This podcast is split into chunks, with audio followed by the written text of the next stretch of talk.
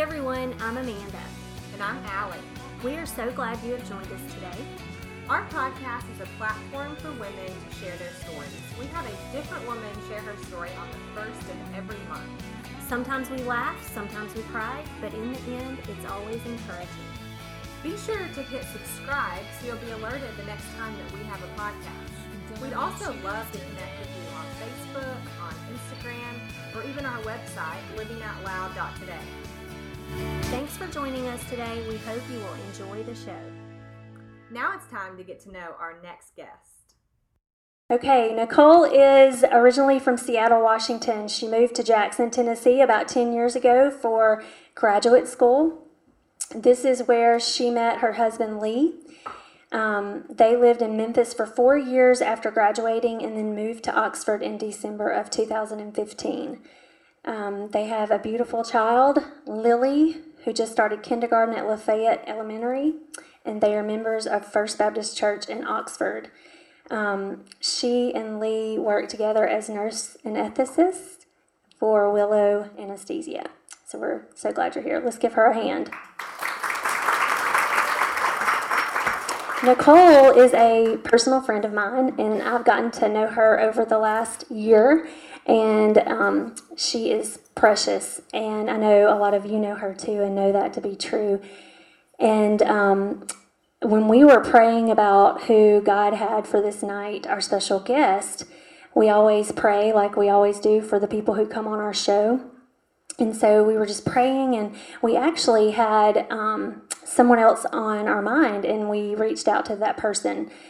We thought that that was the person, and so we never heard back from that person. And I'm like, I don't even know if it really, like, the message got to her.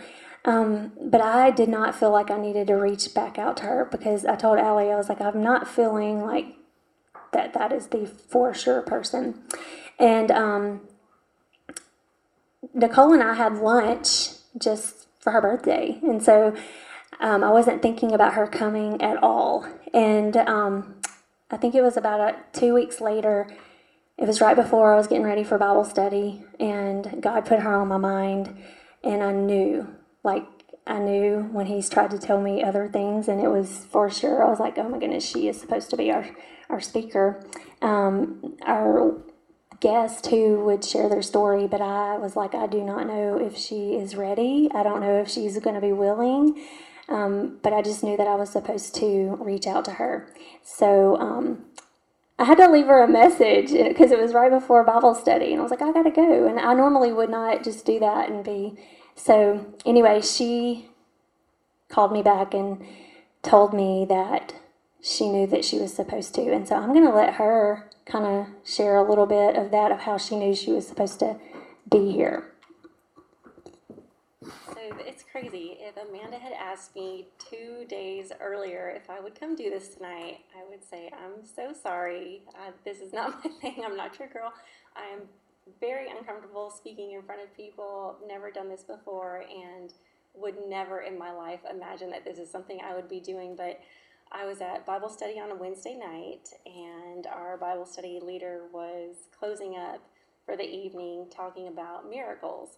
And she said, if you have experienced a vast miracle in your life, you have a responsibility to share those to encourage other people my whole body felt like it was on fire.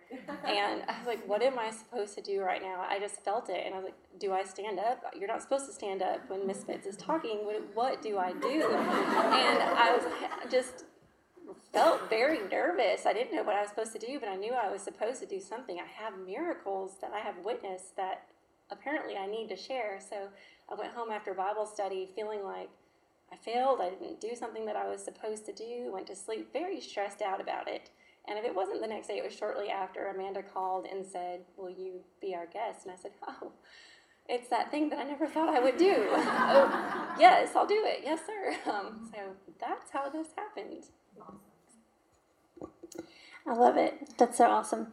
Um, Nicole, you have just gone through the hardest season of your life and um, you have experienced some of a mom's worst fears.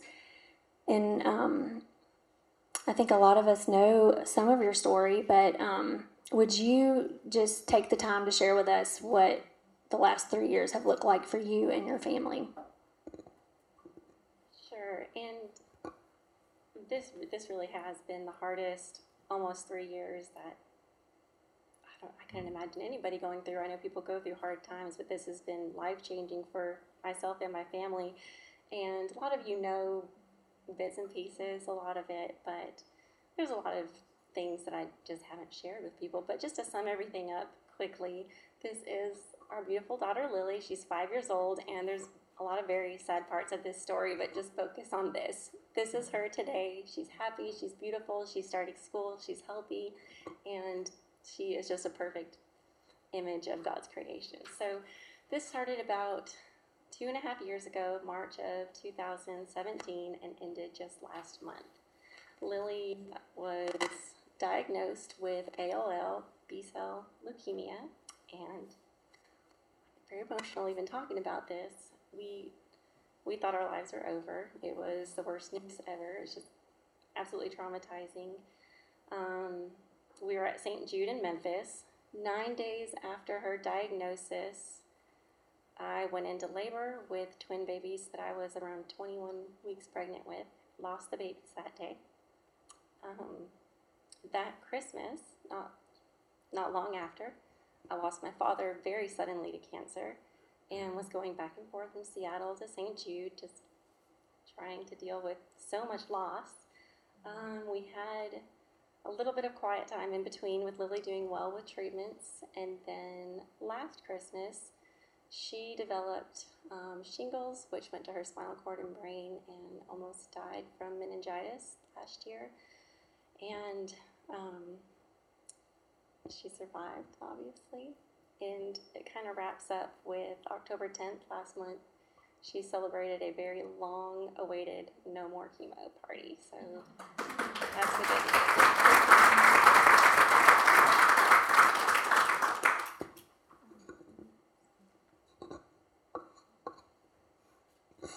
How have you seen and experienced God work in miraculous ways, like you talked about?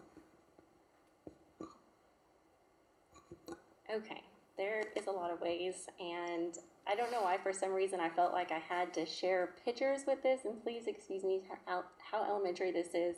I bought out every foam board from Dollar General, and um, but it just I felt like I had to share the miracles that I have seen in my life. So I'm just going to go ahead and stand up now. Um, so, and I apologize if some of these are kind of disturbing to look at, but just remember this is the end. Um, I'll put that one right there. So before Lily was born, I was 18 weeks pregnant with her, and I went into labor. Had contractions, went to my doctor, was given medications. It was not working. I was still having contractions, and I was told there's basically nothing we can do. If this doesn't work, I'm so sorry, you're going to lose that baby. Prayed, our church prayed. We, I was so afraid, and all of a sudden the contractions just stopped. Went into the doctor's office the following Monday. They did an ultrasound. They said your baby's fine, and this is the picture we got. And I don't know if this is something that just Lee and I were meant to see, or if anyone else can see this. But we looked at this picture, and I see Lily facing this way, and I see Jesus looking down on her. And we both saw that instantly. It might have just been a picture for us, but we knew God was with her. God had his hand on her and this is something he showed us. I'm like, how how did we deserve God showing His face to us? Um, that was the first thing. We knew that she was something special. Um, this is so I'll get to that, but when okay, so after after I lost the babies and Lily was about to, she was starting chemotherapy. One of the chemotherapy drugs um, makes you prone to have a blood clot. And Lily developed a blood clot in her leg, all the way from her groin to her foot. Um, we noticed her leg turning purple. We brought it to the doctor's attention. They thought "Mm, maybe it's okay. They did an ultrasound. She was moving around so much that they said, This is inconclusive. We really felt like something was wrong though. And they said, We'll wait to make a determination on the blood clot when we put her to sleep to do a spinal, when they put a, put a needle in her back to give her spinal chemo, and we'll do it at that time. A couple days go by, her legs turning purple. We're freaking out. And finally, they put her to sleep, do the spinal, massive blood clot. We need to do surgery immediately. Next morning, she goes down to surgery and um, getting ready to go. She had the medicine, the Versed, so she's kind of out of her mind. They're basically pushing her back to the operating room, and my husband says, I don't even know where this came from, but the voice, he just heard it. He said, What about the spinal? And the surgeon said, Stop, stop right now. Because what they were about to do was put a catheter in her leg and give a medication. It's called TPA, but it's a massive blood thinner. And had they have done that, it would have bled into her spinal cord and she would most likely been dead, um, or at least severely brain damaged, wouldn't have been able to walk. So, because he said that at that second, God placed that on his mind. It saved her life right then and there. However, they also said because we have to wait a certain number of days after the spinal for it to be safe for her to have this operation, she will no longer be in the time period where the blood clot will not have caused too much scar tissue, so she'll no longer be able to have this operation.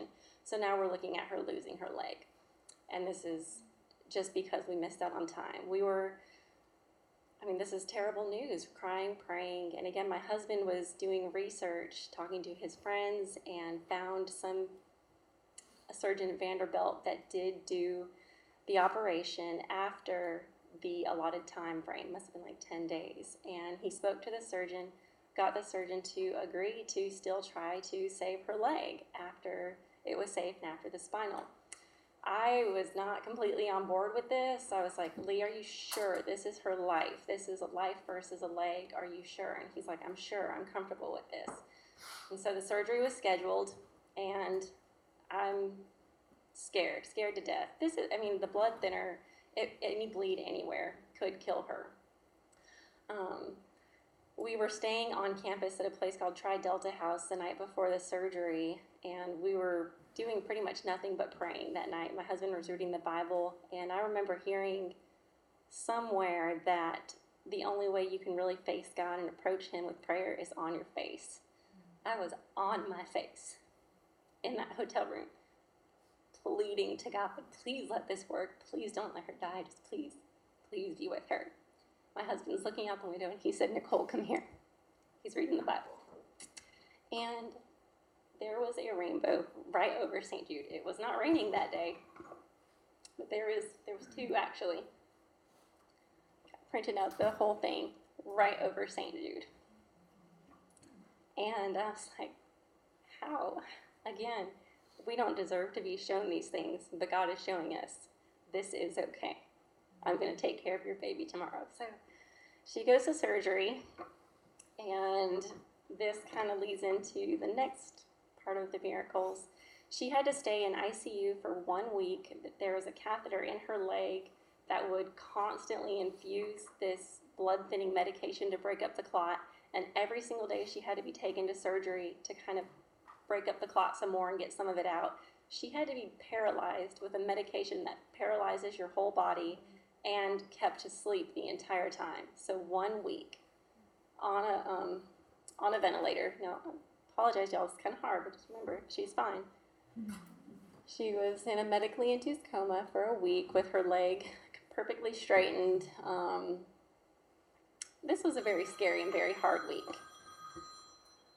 This um, kind of a backstory to why this is a miracle is Lee and I both do anesthesia. That's what we were called to do by God. My family, I came from a family who did not go to college. They had a construction company, a cleaning business, and one way, somehow, I know how, I ended up doing anesthesia. I was a registered nurse, then went to graduate school and became a nurse anesthetist, and I kind of feel like God prepared me my entire life for this one week of Lily in the ICU because I'm very well trained in heart rhythms, medical emergencies, and there were so many during this week.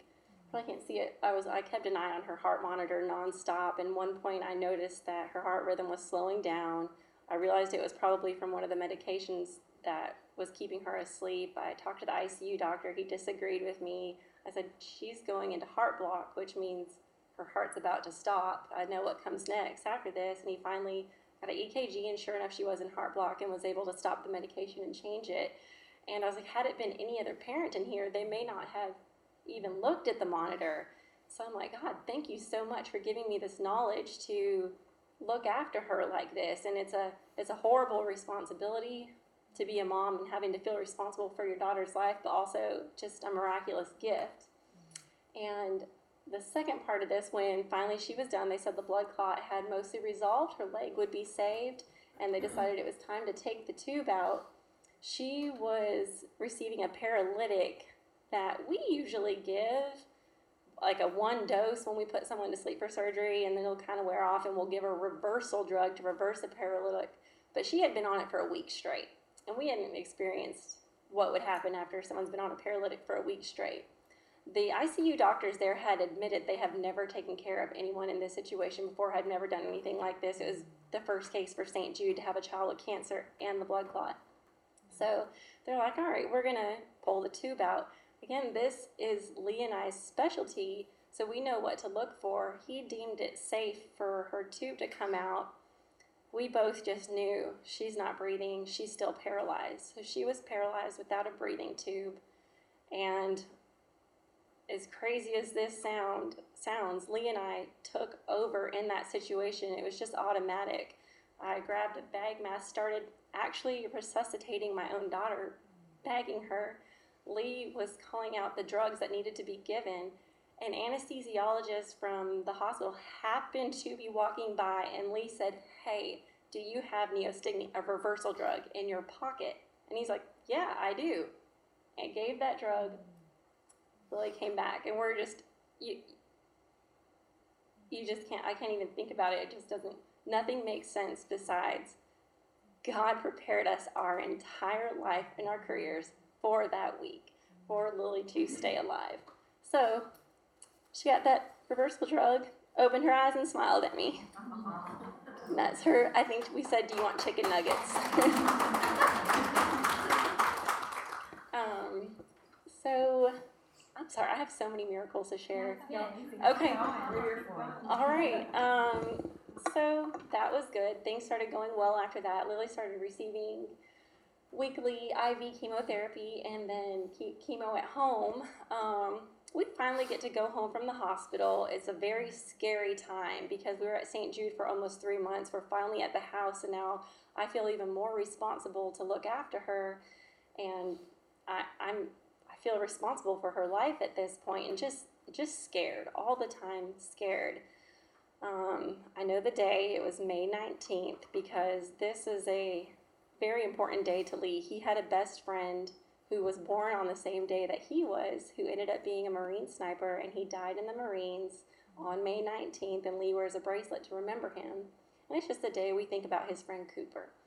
Uh, we go to sleep that night, we say a little prayer for Cooper, and wake up in the morning. Lee starts looking at his phone, and he was like, Nicole, you won't believe this. And I'm like, what is it, sweetie? And he said, I just have a Facebook message from a girl I don't really know. She is Cooper's cousin, and she said, what this message said was, Lee, I know you don't know me very well. I'm Cooper's cousin. We kind of met before. I know how much he meant to you, and I'm sure you were thinking of him as well. I just want you to know that I had the most beautiful dream just having a normal conversation with Cooper. It was so natural, it was like it was real. And then at the end of the dream, he said, Well, I have to go now. And she said, Okay. And he handed her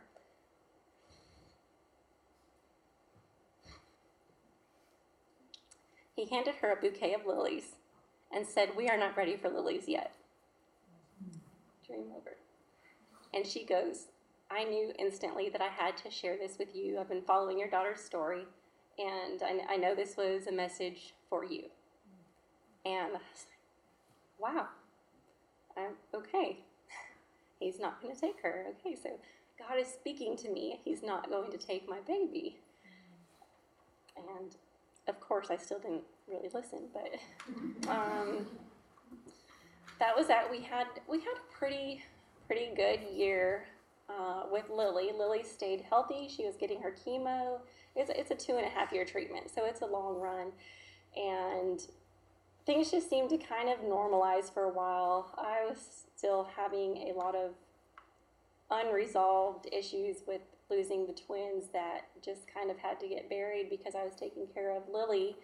But last Christmas, she got a rash on her leg, and we thought it was kind of weird. We showed her doctor. He didn't think about think anything of it. He's like, oh, it's kind of weird, whatever.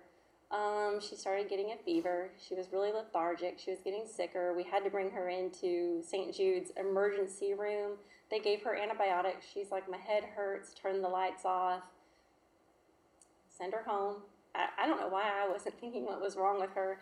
And we just couldn't figure out what was going on. Uh, the rash started to spread, and Lee was on his way to work one morning, and I guess Lee may be more in tune to hearing God's voice than I am because once again he heard, he just heard, he goes, and I don't, we do anesthesia, we don't deal with diagnosing medical conditions.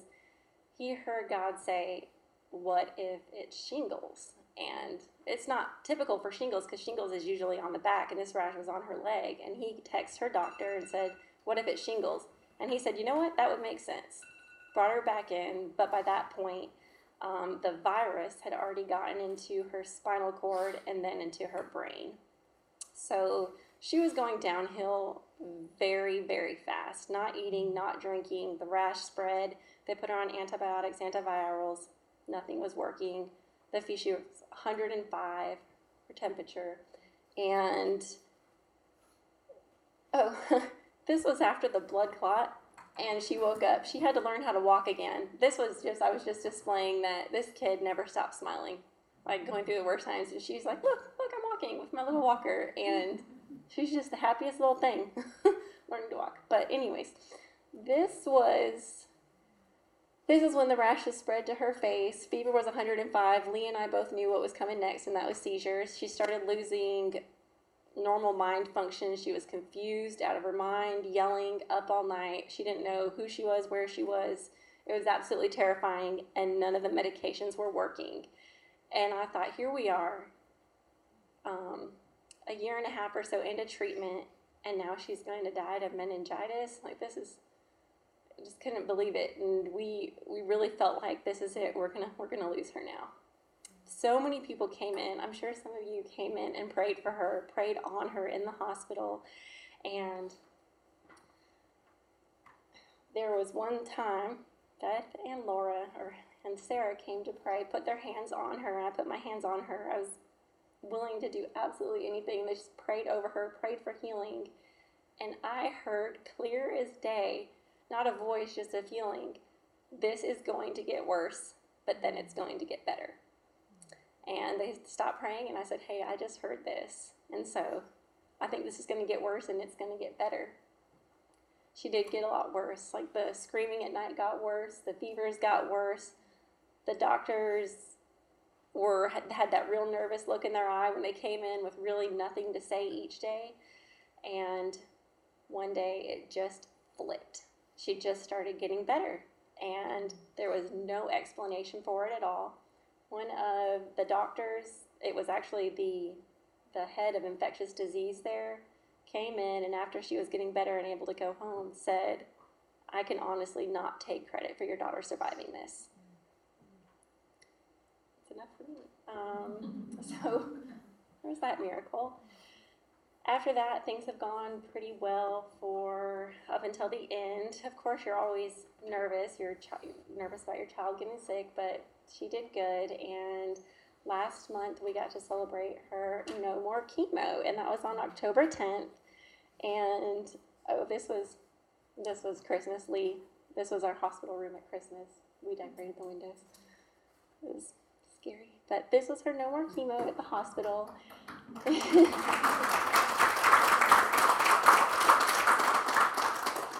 this is a big deal. The kids there know about the confetti. They get confetti thrown on their no more chemo day.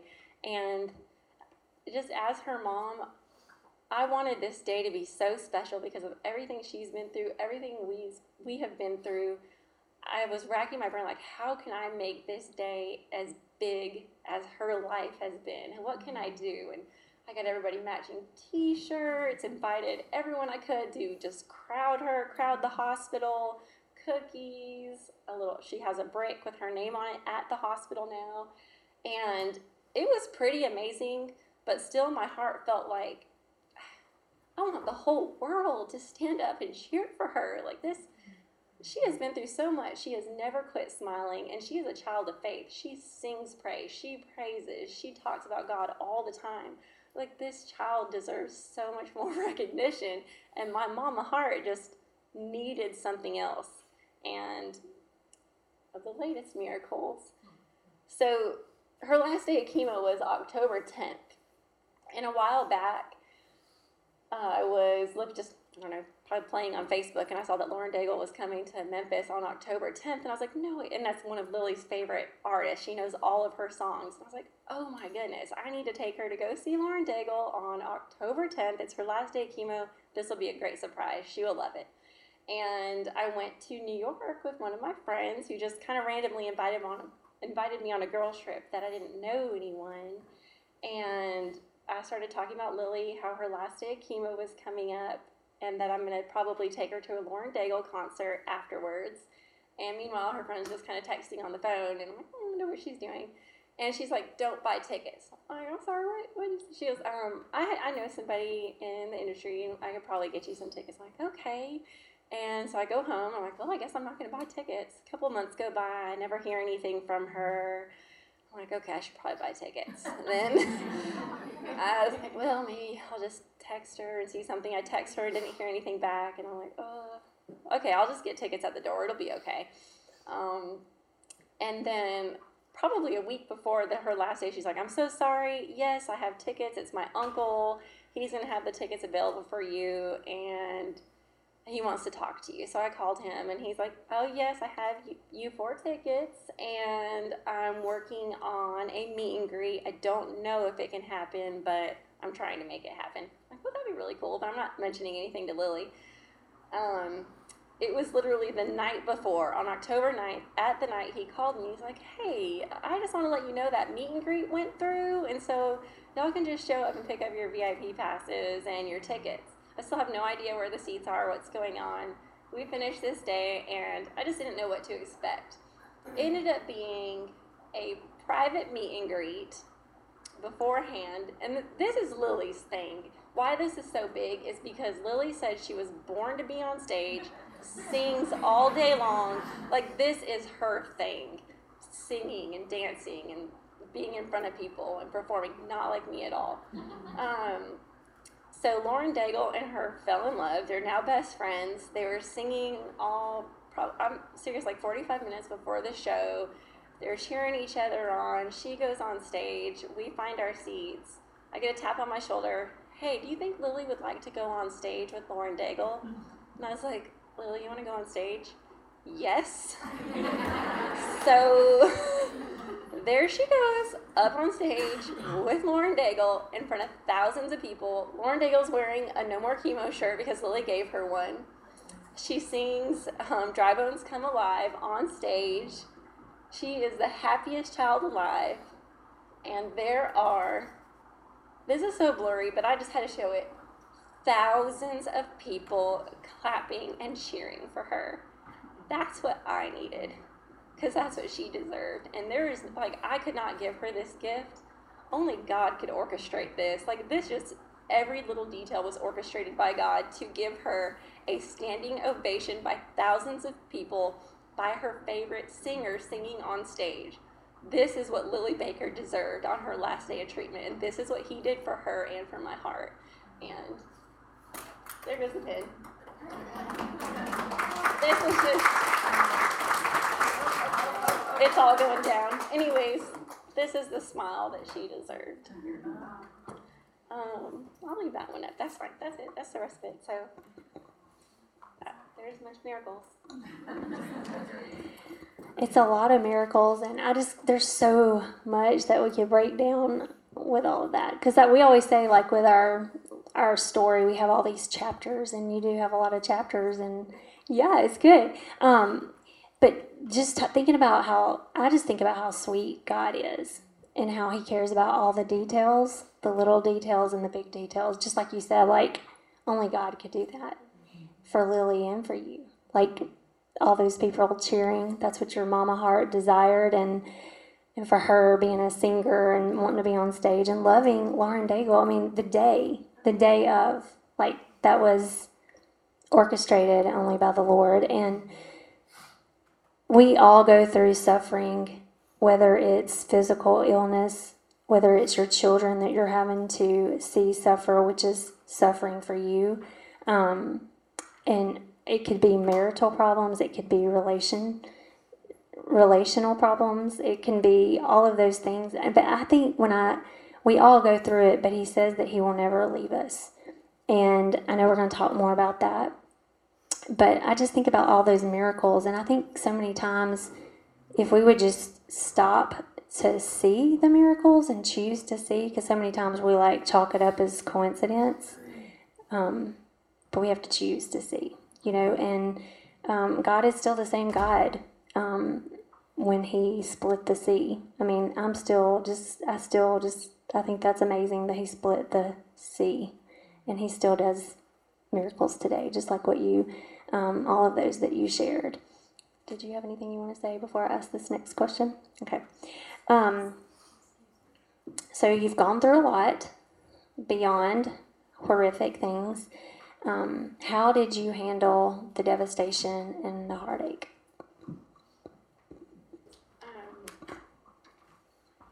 this is the harder part to talk about because just to be completely honest, I did not handle it very well. Like I would love to say I maintained perfect faith, kept my eyes on the Lord and stayed strong.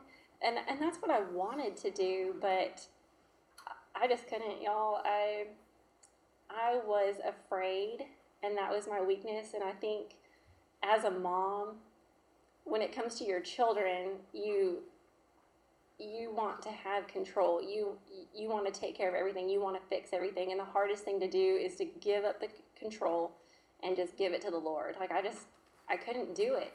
And I was so afraid, so stressed out, felt such a burden, such a responsibility that I basically lived in a self-destructive fear. I was I was scared all of the time, and that fear was like a poison in my life. It I felt like after about two years, I was a completely different person than I didn't even know myself. I found myself getting angry all the time, angry at the doctors, snapping at the doctors, fighting with my husband all the time. It was just fear and anger was my go to, all because I would not pray to God to help me. I prayed all along for God to help Lily. I wanted Him to help her and save her but I never prayed for God to help me.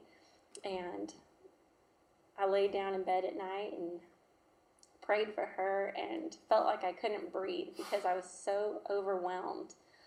And I didn't share this with people. I held it in. I didn't I wanted to be a good Christian and a good role model, but I just I let it eat me away to the point where I feel like my marriage was suffering greatly, and I was going into a deeper and deeper depression to where I would feel like the pain was so much that I couldn't do it anymore. I was like, I can't, I can't live like this anymore. I found myself like getting angry, trying to involve myself in too many activities to some good, some bad. Like I volunteer for a lot of things as a distraction, or I found myself drinking more beer than I ever had in my life as a distraction. And either way, it was just a distraction from what I should have been doing. Should have been praying, should have been keeping my eyes on the Lord. And I finally got to a point where I felt like I can't live like this anymore. I just can't. This was probably really just about six months ago. like, I cannot do this. My life is horrible. I don't want to live like this. And I prayed to God. I said, please help me. I got on my face again and said, Please help me. I can't live like this. Help me deal with this. I don't know what I'm supposed to do, but I need you. And little by little, he, he started helping me. I ended up getting referred to a wonderful counselor who specialized in the kind of treatment I needed for PTSD type experiences and um, helped me with some negative and false disbeliefs I had around the twins dying, helped me give myself grace for being a human being and and freaking out like instead of turning to god. Like i'm a human. I'm born with sinful nature. I am this is how i was born. And we really have to make a choice to turn to god instead of let our human sinful nature take over. And i let it take over. I let the fear eat me alive and that's okay because i'm human. We are all human and that's all right. Um, so i think that was the end of that story.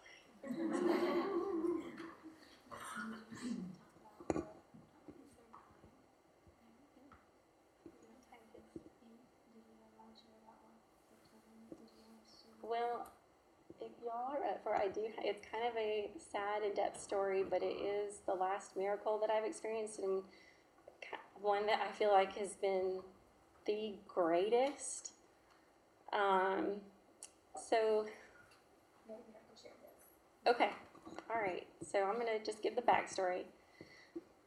This is about the twins, and this is something that I held in and didn't address, and it was horrible day we lost the babies, uh, we were in the waiting room for Lily to receive her first chemo. I went into labor and I knew exactly what was going on. I told Lee, I was like, help me, help me, please help me. And it hurt so bad. And he went and got the car. We had a grandmother there, thankful to be with Lily to take her to get her first chemo. I went out the doors of St. Jude. I was panicking. Um, I mean, I could feel the babies kick. They were there. They had names and Emil and Ella. And Lee pulled up the car. I got in, and he looked at me and said, Where do you want me to go? I screamed. I was like, Do something. Help me. I don't know what to do. Like, I, I'm in labor right now. I don't want to lose these babies. Please, God, don't take these babies. And, and he just started driving, probably aimlessly and then um, I think he started just driving towards the hospital in Memphis where we had Lily. And I called my doctor's office in Oxford, who was on vacation. Like, what do I do? And, and meanwhile, I'm in labor. I'm hurting, could hardly breathe. Lee's like, What do you want me to do? What do you want me to do? I'm like, Just do something. I was so furious with him asking me what he wants me to do because I'm in labor. I'm like, You're my husband. Please help me out. And I called my doctor in Memphis who delivered Lily and knew that she was almost preterm. She knew everything about me. And she's like, Come to my office, Nicole. So, like, take me to her office. Went to her office. I was sitting in there filling out forms. Work, like, my, my contractions were a minute apart. That's when you know the babies are coming. I'm like, sitting there in the office. People were staring at me. And I'm like, breathing and like we gotta go we gotta go i don't know what to do. She finally she got me to the back she did an exam and she's like nicole we have to go to the hospital right now there's an extremity. This is happening right now. I screamed no no god no do not my babies no. This is we're nine days into lily's diagnosis like no this can't happen. Get back in the car rush to the hospital my water broke on the way to the hospital get in there and she's like, this is it. They're coming. And they can't be saved. So I delivered the babies. They were alive. Um, I held Ella. Lee held Emil. They were alive maybe a minute and they died in our arms. And I felt extreme guilt. Like, this is my fault. I'm, and I'm like, I'm so sorry. I just, all I remember was shaking my head no over and over again, no and saying, I'm, I'm so sorry, please forgive me, I'm so sorry, please forgive me. And they let them stay with me almost through the night, and I just kept crying and putting my hands on them and saying, I'm so sorry, I'm so sorry, because I felt like they did not deserve to be dead. They deserved to be alive, and, and I did something wrong. And and then time went on, and I felt like Lee didn't do something right that day, that he should have done something, done anything. You, you're a medical professional and you just stared at me and said, What do I do? I didn't really, you know, he's a man and he was also panicking. He really did not know what to do in that situation. Um, but I blamed him, resented him, like huge resentment. And I blame myself. I'm like, I know better. Why didn't I do something? Why was I so stressed out? Why mm-hmm. didn't I try to get a cerclage? Why didn't I do something? Like, my body failed them, and this is my fault. And these babies were God's perfect creation, and because of us, because we suck as people, they are dead. And and this is not okay, and this is never, ever, ever going to be okay. But that had to go inside me and just stay there. And I had to put on a smile and take care of this baby. And if Lee and I ever talked about it, I was pretty much like, I hate you. I mean, you you are responsible for killing our children, and I don't like you. Um, we never really talked about it. There just wasn't anything to say. One time he did share with me, Nicole, I don't know how you're going to feel about this, but I felt like God spoke to me and said that the twins had to die so that Lily could live. I was furious. I said, How can you say that? They are supposed to be here. We did this. They're supposed to be here.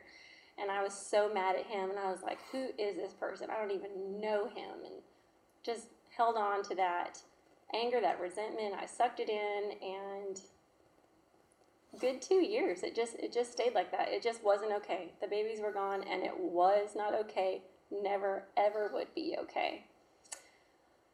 And then it wasn't until that time I broke down on my face and said, God, please help me. I was having PTSD type nightmares where every single night I'd lay in bed and relive the day I gave birth to the twins. And you know how you have those dreams when you're falling and you wake up before you hit the ground? I would wake up to shaking my head no and just screaming no or saying I'm sorry over and over again.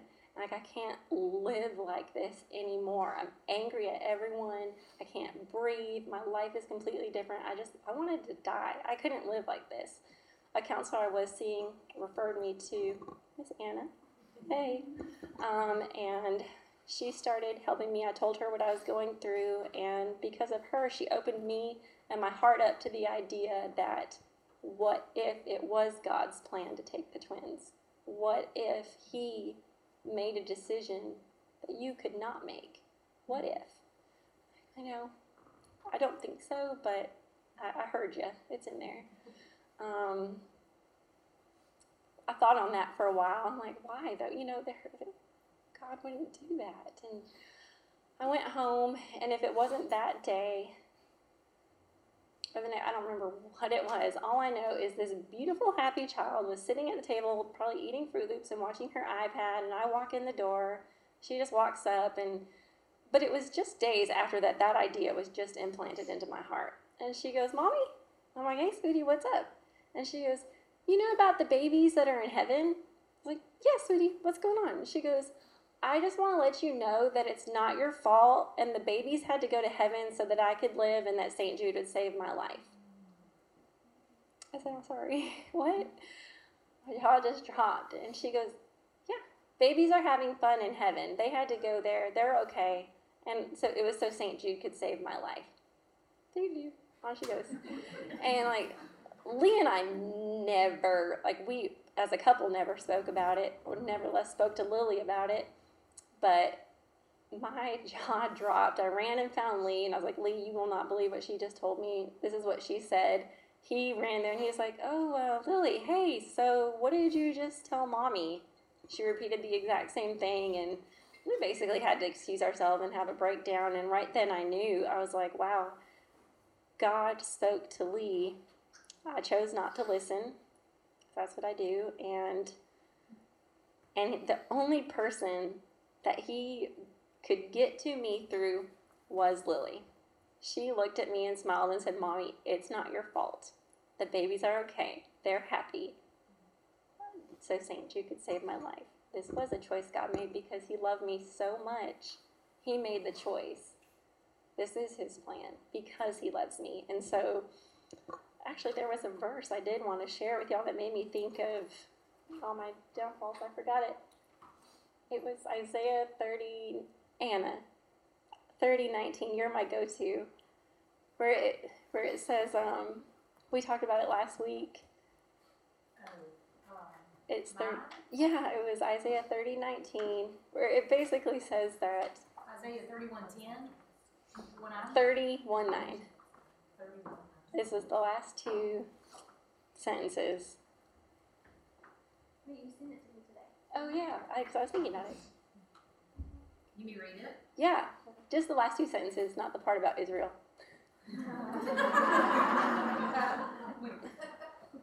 Isaiah thirty-one nine, 30, 19. thirty, oh my gosh. I'm sorry, thirty, nineteen. Okay.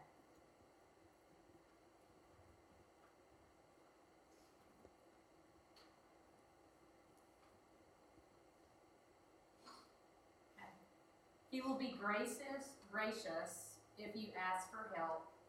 He will surely respond to the sound of your cries. You will weep no more. And we were in Bible study, and I heard that, and I had to write that down because I was thinking to myself, he was standing there. He was wait. He was helping Lily. He was guiding our family.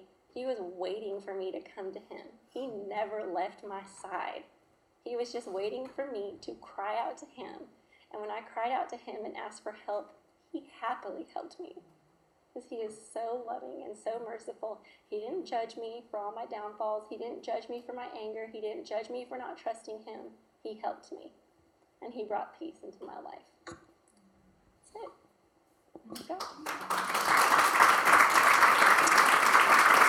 Thank you. Thank you, because I know how this was so important for you to be able to share, and because you knew God wanted you to share all of this, and we are blessed by it. Um, just opening up, being vulnerable to share all of that, and um, we just appreciate you and we love you, and we're so thankful that Lily is doing good, and I think that's just an encouragement for all of us to remember that no matter what we're going through, no matter where you're at right now, that even if it feels like it, God has not left you. He is there and He is working. And even though we have to go through hard times, God is still, He makes all things good for those who love Him. And He uses those times. I know, like I hear in your story, um, just like in your story, I know the times that I've gone through things, I wouldn't want to go through those hard things again. But I also know that I wouldn't know Jesus the way that I do as my comforter, as my um, the great orchestrator in my life. And so it's like I wouldn't want to go through those hard times again, and I don't want to go through them again, which I know I will. But I'm stronger for it in Him, and I know Him better, and I know that He'll be faithful in the future because I've seen Him fight for me, and I know that He's going to continue to fight for me. And just like He's fought for you, and He's fought for Lee, and I think it's so cool how you said He did, He used Lily, you know, and it's, I mean, I can look back in my, like, just situations in the last few years. I see how He's used my kids, and sometimes that is the only way that He can like get to us and, and us listen and especially in your story um, so with that being said did you have anything you wanted to share okay There's so many things, obviously, that we can take from your story, but one thing I love is how you documented and how you wrote down everything. I'm sure you have a journal or something, or just a bunch of random. I mean, I know yours are really big, you know, markers. Um, but one thing I'm learning to do is to just write down even the small miracles, even the day to day things, because it's so easy for us to forget. And then when you look back and you or maybe at the end of that season and you can see just how God day after day after day pulled everything together it just really builds your faith. And so that was encouraging to just see I know y'all are still walking out your story but to see on this end of it just how it started especially in photos. I mean it's just so powerful. So thank you. Story.